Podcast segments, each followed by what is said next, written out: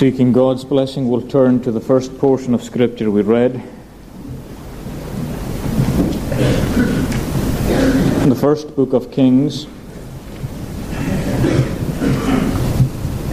chapter 17.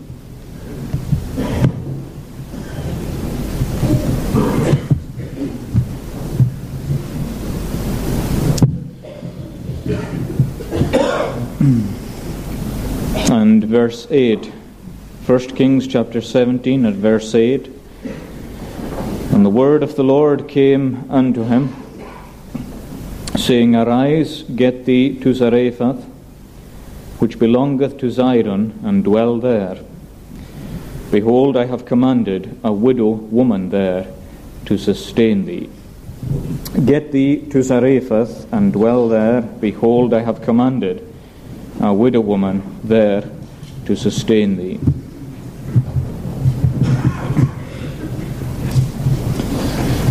Now we saw that the Lord had two purposes in view in sending Elijah beside the brook Cherith.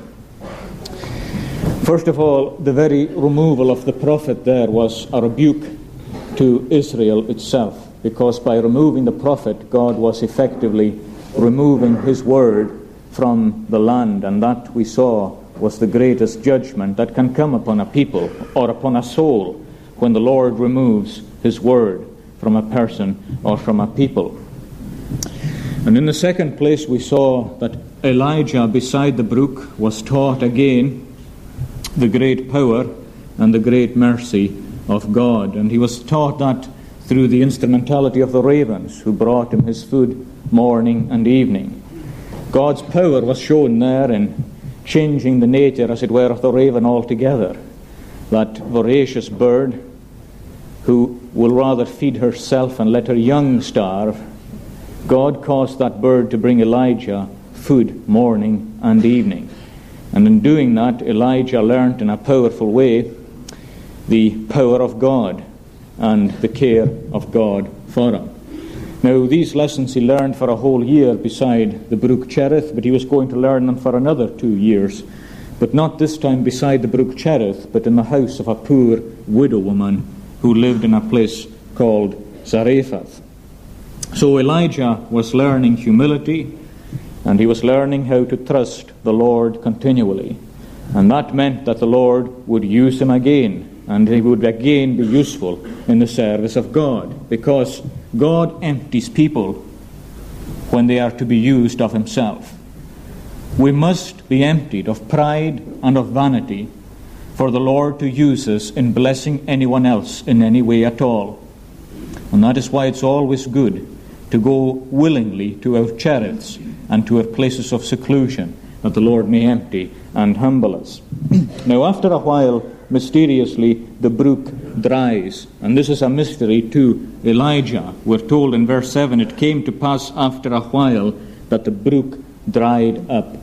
A strange providence because he had been asked by God to go there and he had been told that he would be sustained there, and now the brook dries.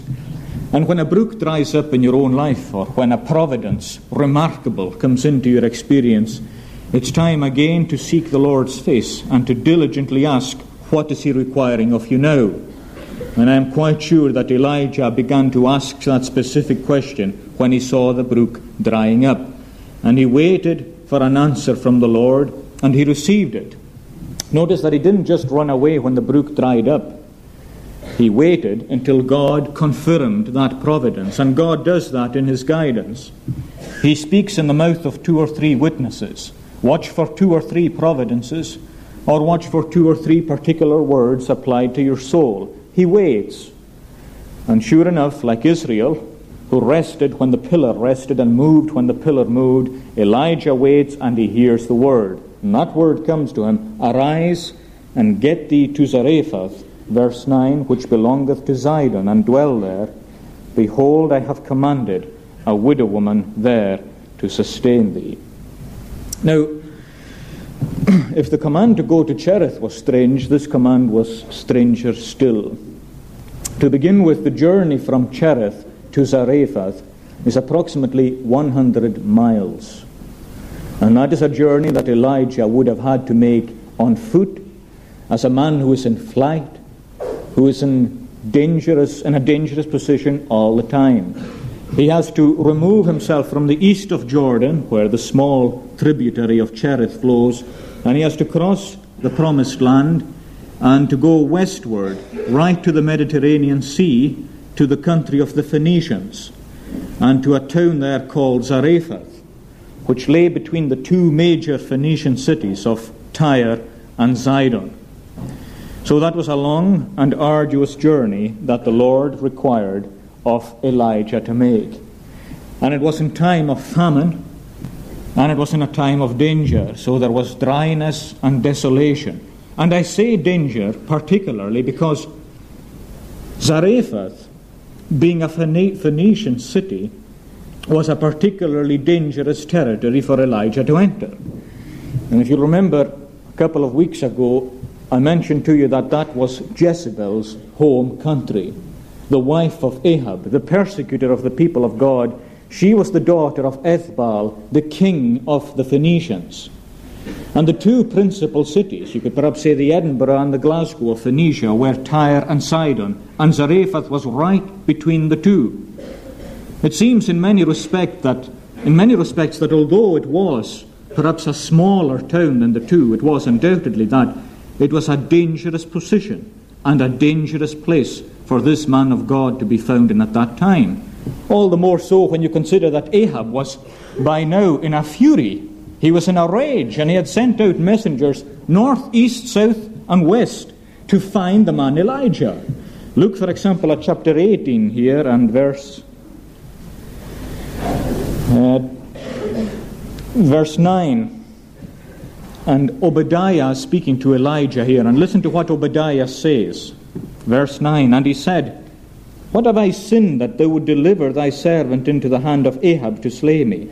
And listen, as the Lord thy God liveth, there is no nation or kingdom where my Lord Ahab hath not sent to seek thee. And when they said, He is not here, he took an oath of the kingdom and the nation that they found thee not. Look at the rage and the devilish, vehement fury of Ahab prompted and spurned on by his wife Jezebel. Into every surrounding country, Ahab sends a message Have you seen the man Elijah? Is there a man who claims to be a prophet of God? Does he wear a leathern girdle? Find him and bring him to me. And Elijah is walking right into the heart of enemy territory, as it were. And uh, it's worthwhile stating that uh, the famine of God was obviously in Phoenicia at the same time, because God was cursing the worship of Baal, God was cursing idolatry. And so he doesn't just send the famine to Israel, he sends it to its root. He sends it to Phoenicia and into the great kingdom of the king Ethbaal. So it's dangerous for Elijah. And another strange aspect of the commandment is this that the Lord says to him, I have commanded a widow woman there to sustain thee. And it turns out when Elijah meets her that the widow woman has a son. I'll tell you, my friend, the poorest person you could meet in the uh, Near East in these times was a widow woman with a son too young to work. That was the poorest person you could possibly come into contact with. And the Lord says that I have commanded a widow woman there to sustain thee. It's as though Elijah is told, You are to be a dependent upon a dependent.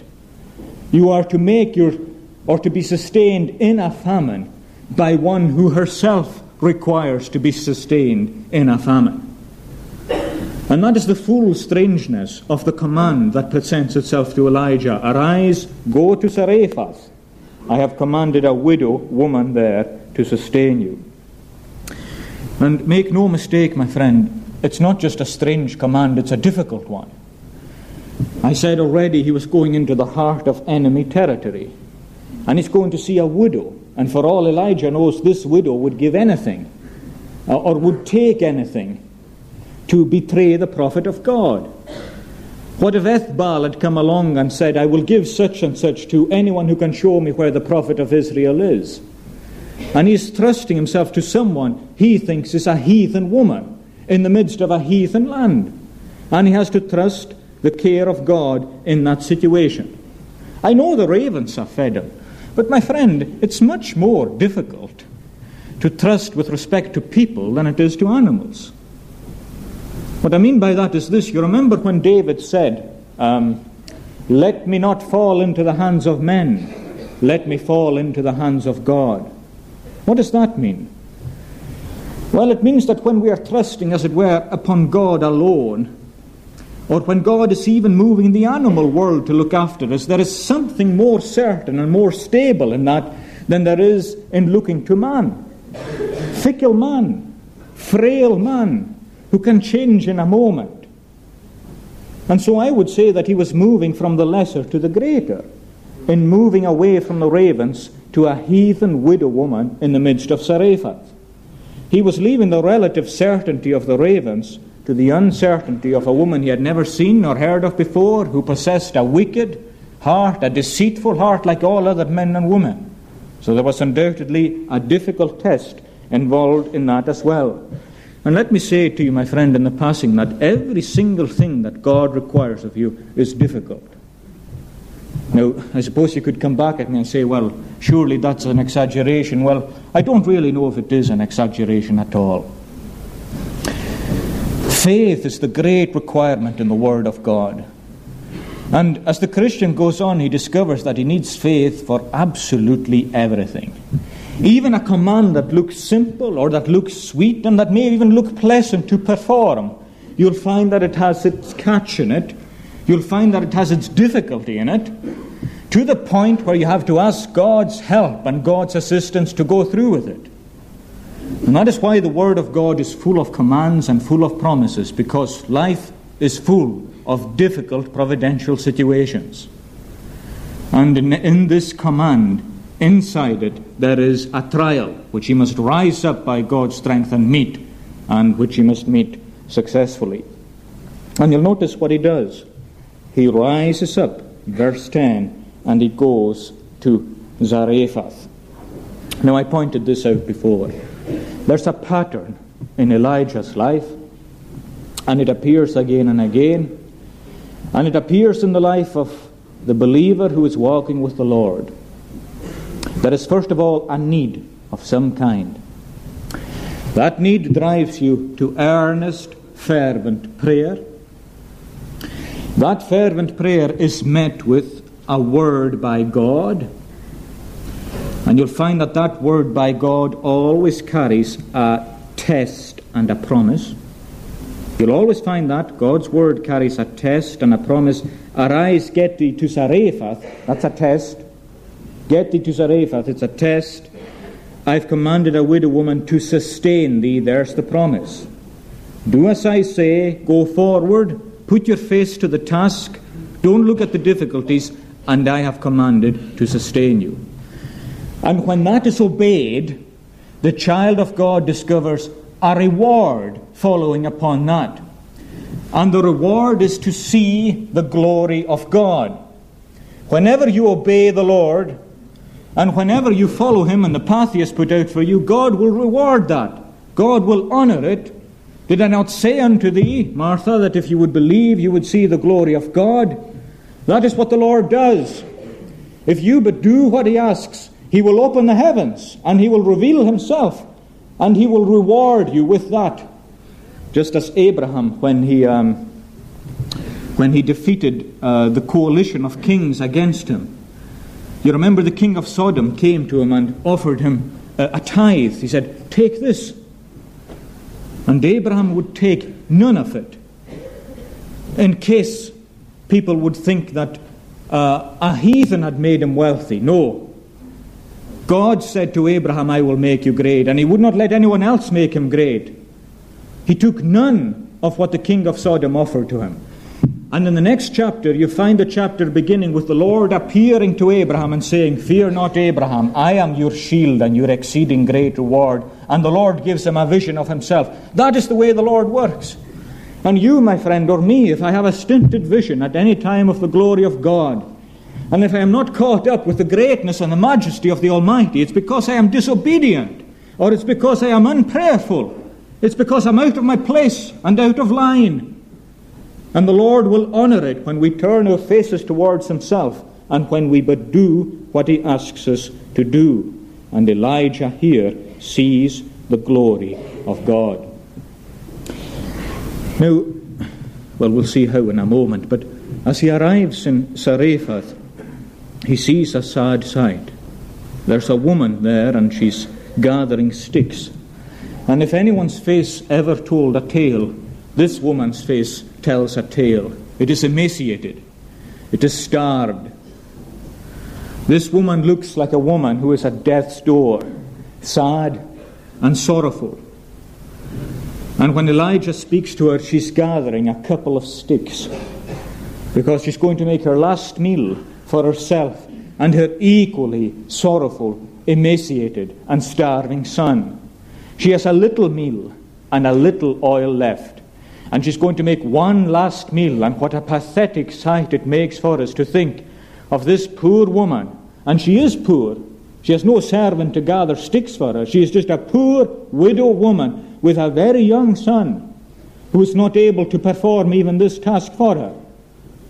And she's going to sit with this child, and she's going to feed the child and feed herself and lay down to die because there's nothing else except to look death in the face. We have the gall to claim our own poverty. We have the effrontery to claim sometimes that we are poor or that we have difficult providences. Let these things shame us in reading of them. Let the lives of our own mothers and fathers and our forefathers shame us, for we know not what poverty means. We don't know what these things mean.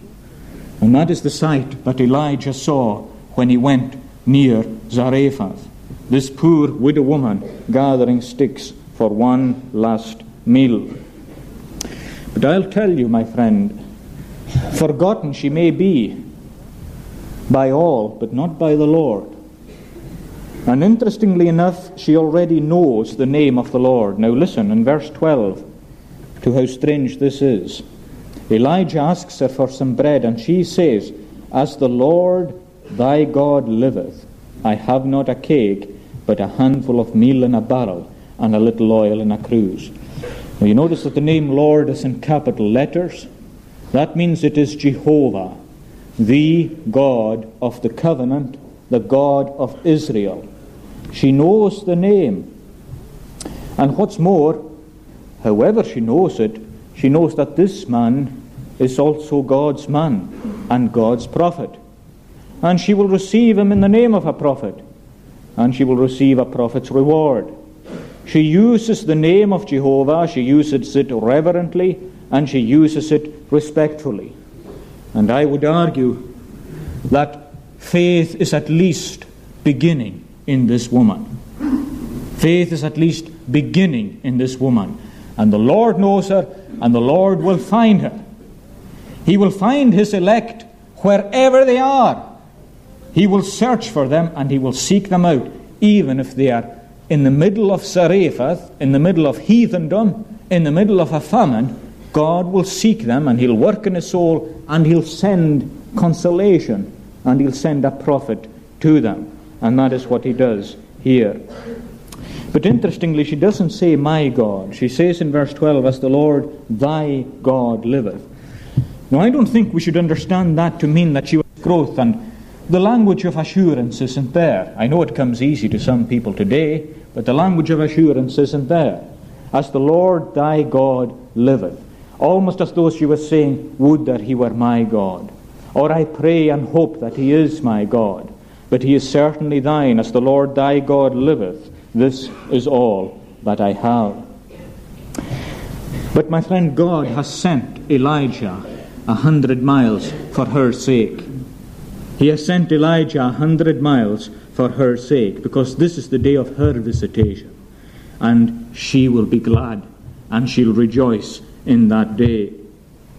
And I think there's nothing more wonderful to behold than the way in which God brings his own people in. Isn't that right, Christian friend? Is it not something that makes your own heart rejoice and makes you glad when you hear of a soul here or a soul there? And perhaps you've watched their progress day to day and you've seen how the Lord has done this, how He has moved here, and how He has worked powerfully and effectively.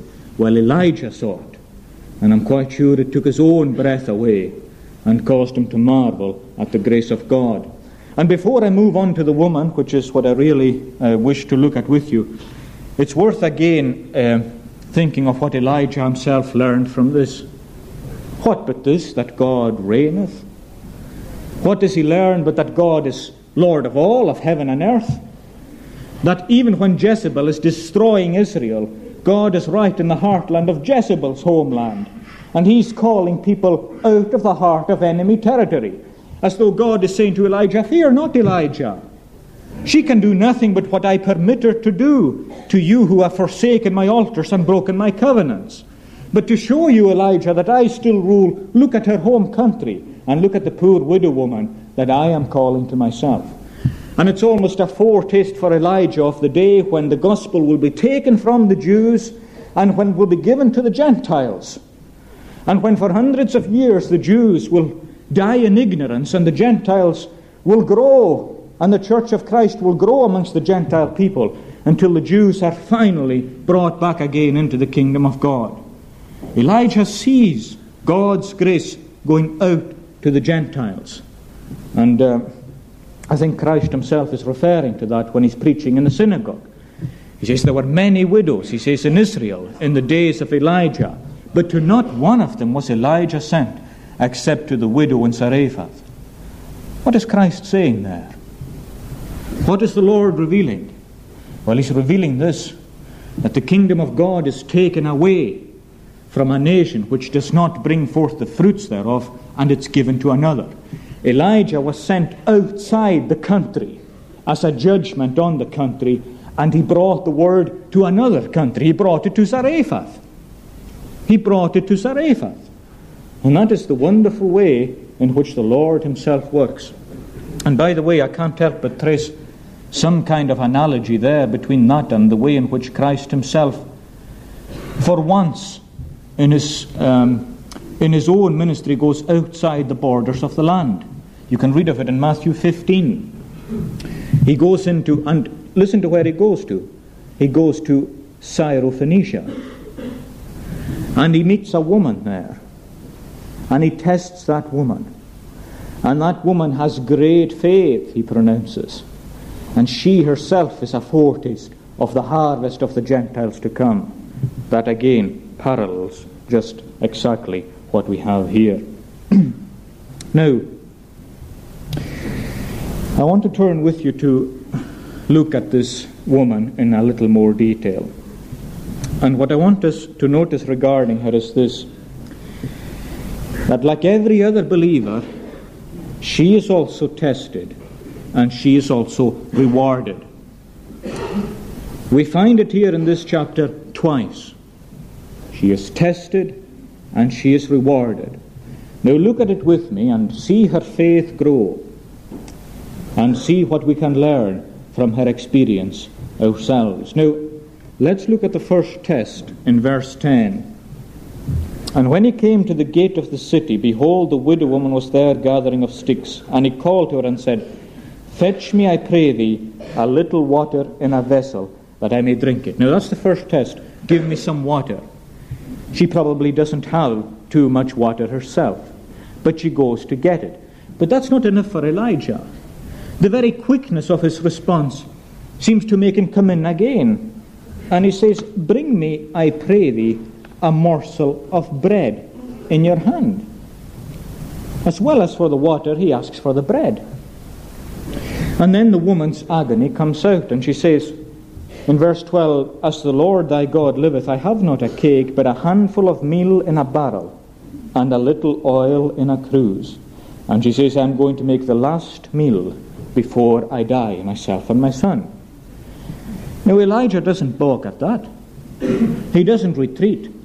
In fact, he comes forward, and he seems to lay a command on her as though this is going to test her life and her faith one way or the other. He says, Now is the hour of crisis.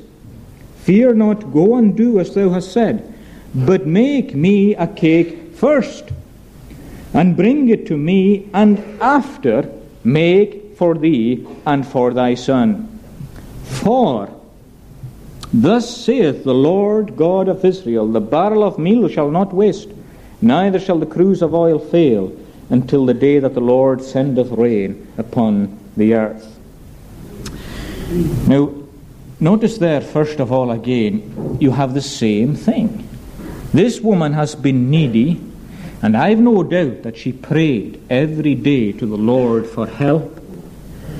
Elijah came, and the Word of God came with him, but it comes in the form of a test.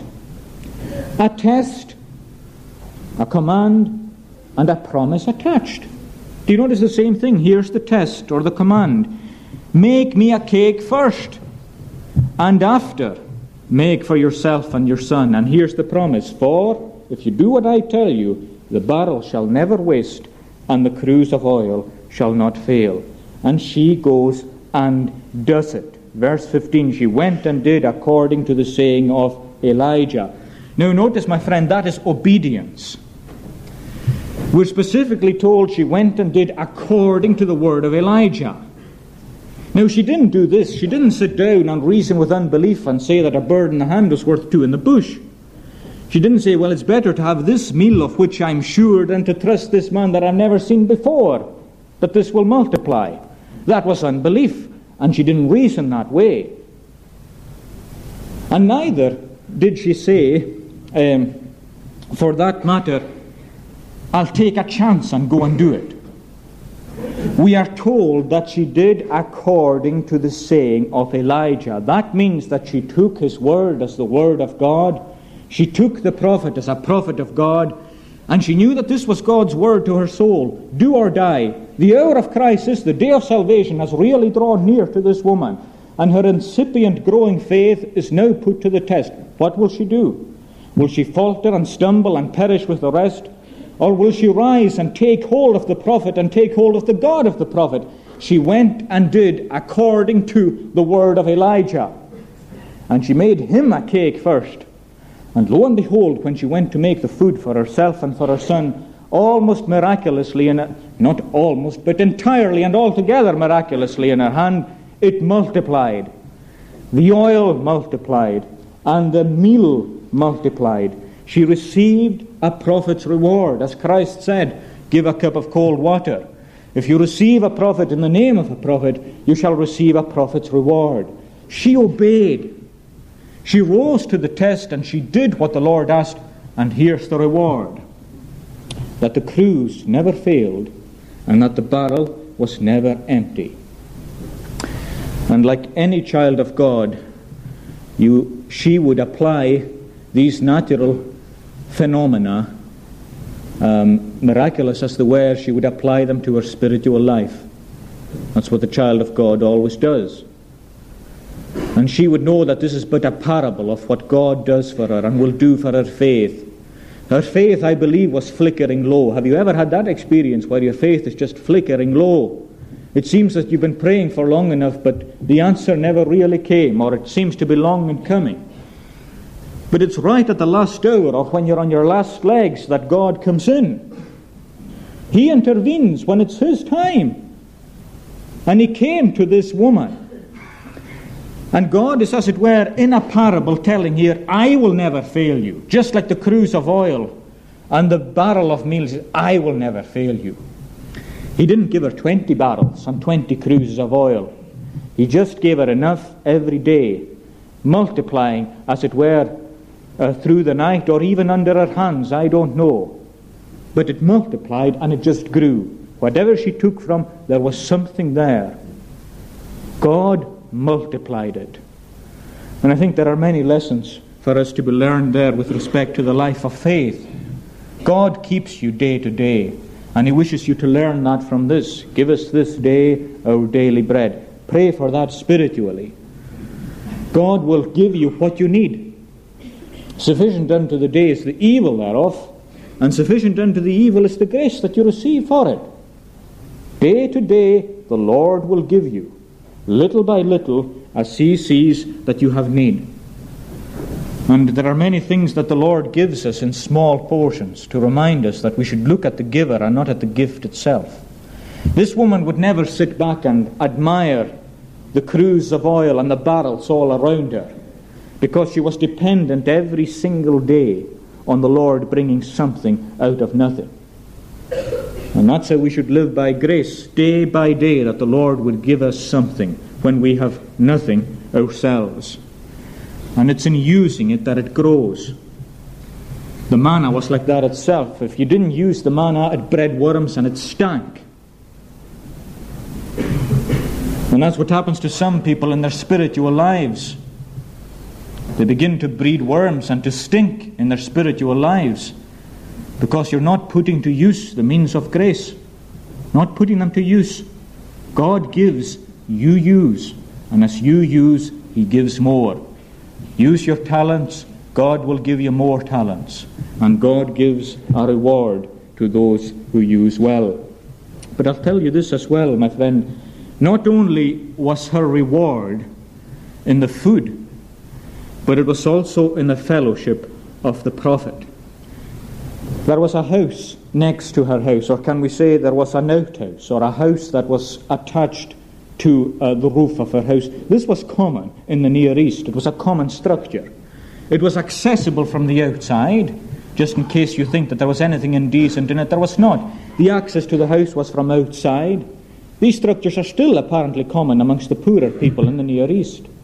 And Elijah lived there and dwelt with this woman for over two years, this woman and her son. And that, my friend, was the greatest reward that this woman received. How many days of fellowship did they have together? In how many ways did Elijah help this woman to understand the Lord God of Israel? Bringing her on in the faith, teaching, encouraging, exhorting, rebuking, admonishing. She had the privilege of the prophet of God with her in the home. The last shall be first. Out goes the gospel out of Israel, and into the house of this poor woman it goes. She did a lot with a little, when Israel was doing a little with a lot. And the Lord honored her, and the Lord blessed her. To them that hath shall be given, and from them that hath not, even that which they have shall be taken from them. And the Lord blessed the woman and blessed her richly indeed. Now, the interesting thing here is that this cycle is again repeated in this woman's experience. She's tested, she passes, and she sees the glory of God. But it happens to her again. Another test comes, and you'll notice that it's harder than the first one. Now, some people preach and practice a sugary, spicy Christianity, one that's very, very easy. And they pretend to you sometimes, even when they preach, that, oh, you just come and believe, and that's it, it's all plain sailing after that. The Christianity of the Bible is nothing like that. Nothing like that at all. It is a trial, one after the other. And if I am not mistaken, the trials don't get any easier, they get harder. Was Abraham's hardest trial not at the twilight of his own years? This woman's second trial is certainly harder than her first. Apparently, the name Zarephath means a crucible or a melting place. Now, actually, there's a little dispute over what exactly the name means. It could mean two things, but it seems to be the case that it means a melting place or a smelting place, a furnace. And there was indeed in that area a, a place for the refining of metals. How aptly named the place was because this woman was really put into the crucible the second time. Because the worst thing that could happen to her fell to her. In verse 17, it came to pass after these things that the son of the woman, the mistress of the house, fell sick. And his sickness was so sore that there was no breath left in him. He died. Her young child died. And only those who have gone through that know the pain and the loss of losing a child when he or she is still young. She holds him for a while and then it seems almost to take herself by surprise. I'm sure it was the last thing she was expecting when the child expired and breathed its last. And this woman, so recently favored, surrounded with the miracles of God, is suddenly left holding the dead body of her own child. My friend, God's greatest tests sometimes come in the midst of his greatest blessings and his greatest providential kindnesses. You mark that. It's as though one was just a cushion or a cushion for the other. The child dies. And she turns to Elijah in near despair and she says to him in verse 18, What have I to do with thee, O thou man of God? Art thou come unto me to call my sin to remembrance and to slay my son? Now, the one thing I want us to understand from this very clearly is that this woman is not blaming Elijah for what happened to her. It sounds like it. But she's not blaming him at all. There is fear in her voice. And she certainly feels in some way that she would be better distant from the prophet. But it's not because there's something wrong with the prophet. Notice and read the words carefully. It's because she's conscious that there's something wrong with herself. Read it again, verse 18. And she said to Elijah, What have I to do with thee, O thou man of God? Art thou come unto me to call my sin to remembrance and to slay my son? She doesn't blame the prophet, she blames herself. She blames herself. And as far as I'm concerned, that is a good mark on this woman. Because she's talking about her sins and she's talking about her past. And she knows now, through two years of fellowship and through two years of blessing from the prophet, that she deserves nothing but the wrath and curse of God. And that is a child grown in grace. She is conscious that she never deserved the child. She knows that if God were to mark her iniquity, she would have nothing left in the world. She knows that. She knows it now. And if ever she was shaky on any of these things, grace has taught her. Grace has emptied her. Have you come to bring my sins to remembrance and to slay my son? But let me say this that if there is any harshness in this towards Elijah, notice how Elijah takes it. And Christian man and woman, you notice how Elijah takes it. He doesn't turn and say, Who are you to talk like that to me? He knows that when grief comes into a person, sometimes words escape their lips that might not escape their lips in other circumstances. But he had a tender heart and he had a compassionate soul, like the Lord himself had to the disciples when they said in the midst of the storm, Carest thou not that we perish? What words they were to use. Elijah deals with her tenderly. And you remember that if you hear someone in their extremity, perhaps speak a word of doubt, or even cast an aspersion upon the Lord, I don't excuse such a thing in myself or in anyone else. Save this that we are weak and frail vessels. You remember it and be kind and tender and patient to such people. Who knows what you would say if such grief came upon yourself? Who knows what words would escape your lips? Elijah says nothing. I know his own soul is in torment and in turmoil. He just picks the child off her bosom where she is holding him so closely. He picks the child off her bosom. He goes outside and he ascends his own loft. He shuts the door. He's in a secret chamber and he lays the child on the bed. And a strange thing happens. He lays himself on top of the child, and he does that three times, and he prays earnestly to God to put life back into this child. Now, if you come across a strange act in the Bible, you know that there's a significance behind it. And this was a strange act. Now, there's a part of it that's not strange, and that is his cry to God it is his prayer. He cried to God. The effectual, fervent prayer of the righteous man availeth much, and he knows that he must take this whole thing to God, the only one who can deal with it. Now, it doesn't tell us too much detail, but Elisha did the same thing some years later. And we're told that when he stretched himself on the child, he would get up and he would walk back and forth for a while, and then he would come back and lay himself on the child again. Now, I have no doubt that Elisha learned from his master. And if Elisha did that, he knew that Elijah had done it. So here you have the phenomenon of this man crying to God, pacing back and forth, and then lying again down on the child, mouth to mouth, hands upon hands, eyes upon eyes. And he asks and pleads with God to give life back to this child. And you saw his prayer a couple of weeks ago. It's earnest. He cries. Like everything else in the Christian life for Elijah, it was business for him. He meant it. He was in earnest. He wasn't playing games.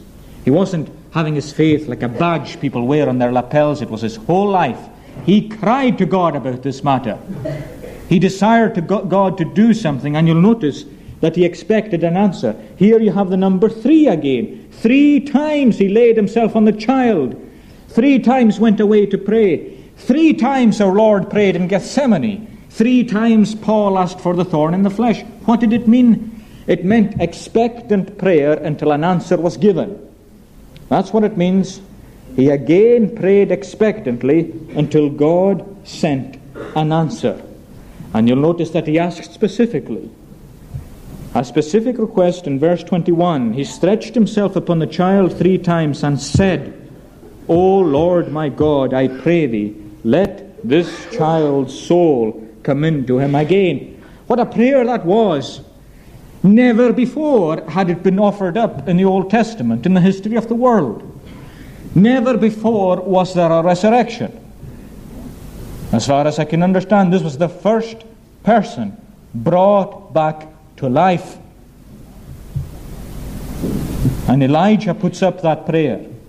He puts up that petition for something never seen before. Bring this child. Let the child's soul come back into him again. Now, if I'm not mistaken, I believe that that fact, that it's the first resurrection, explains the mystery of the stretching. In other words, this first resurrection from death to life is done in such a way as to teach us how God always brings life from death. How does He do it? Well, the key is in the hands upon the hands, and the mouth upon the mouth, and the eyes upon the eyes. The fact of the matter is that God brings souls to life, first of all, by contracting himself, I speak with reverence, by contracting himself to their situation and to their need. Here is a small child. He can be but a few years old. But Elijah comes and meets him mouth to mouth, eyes to eyes, and hands to hands, as Elisha was to do afterwards. He is bringing himself, as it were, to the dimensions of the child. I cannot help but see the incarnation of the Lord in that. Did he not become bone of our bone and flesh of our flesh in order to save us? Did he not have to, as it were, put the palms of his hands upon yours, his eyes upon yours to impart his sight to you, and above all his mouth upon yours to kiss you with the kiss of life and to impart life to your soul? Is that not how the Lord brings life out of death? By, as it were, swallowing your death and imparting his life to you. That is how the Lord awakens the dead and breathes life into a soul. I kill and I make alive. And you who are dead today, and there may be people weeping over you, your mother or father, or your children even, sadder still, may be weeping over you that you are still dead. Well, I pray that the prophet of God might lie upon you hand to hand, mouth upon mouth, and that he may impart to you the life that you need. And as it was true of the living man, the first physical living creature, God breathed the breath of life into his nostrils and he became a living soul. So may Christ, the prophet, breathe into your soul to become a spiritual, living soul. Elijah contracts himself to the child, identifies with the child, and the child is brought, as it were, to life. And he takes the child finally down to his mother. Verse 23 And Elijah took the child and brought him down out of the chamber into the house and delivered him unto his mother. And Elijah said, See, thy son liveth. And the woman said to Elijah, Now by this I know that thou art a man of God, and that the word of the Lord in thy mouth is truth. Her faith is brought to full fruition. The work of God is accomplished. You don't know sometimes why you have to do a certain thing, but then you discover why. It was for this person, not for that person. Her faith is ripened, her faith is full. She sees that God is a God of resurrection, and He is the God of life, and that God will never leave her, and that God will never forsake her. She learns, and Elijah learns. And how much more blessed their fellowship afterwards. The greater your trial, the greater your reward, the greater your blessing, the better your fellowship you share with one another. It is as simple as that. God's work brings its own reward. He obeyed, and they both saw the glory of God. Well, that's very well, but then the time comes for Elijah again to leave because it's time to face Ahab again. In fact, it's time to face the 450 court prophets of Baal on the top of Mount Carmel. But he has had Cherith and he has had Zarephath, so he's now ready to stand on Carmel. And you will also be close to the Lord, and you can defeat his enemies. May the Lord bless his word. Let us pray. Eternal God, we pray that thou would strip from us all self confidence and reliance upon the flesh. Help us to look to the one who is the resurrection and the life, who can impart to us life that we may have it indeed and have it abundantly. We pray for any who may be dead in their souls among us tonight. Thou knowest them, and thou knowest them all. Wilt thou not visit them with thy salvation? Draw near to them Take away anything that may have been inconsistent with thy truth. Let thine own word prevail, and may it be blessed for Christ's sake. Amen.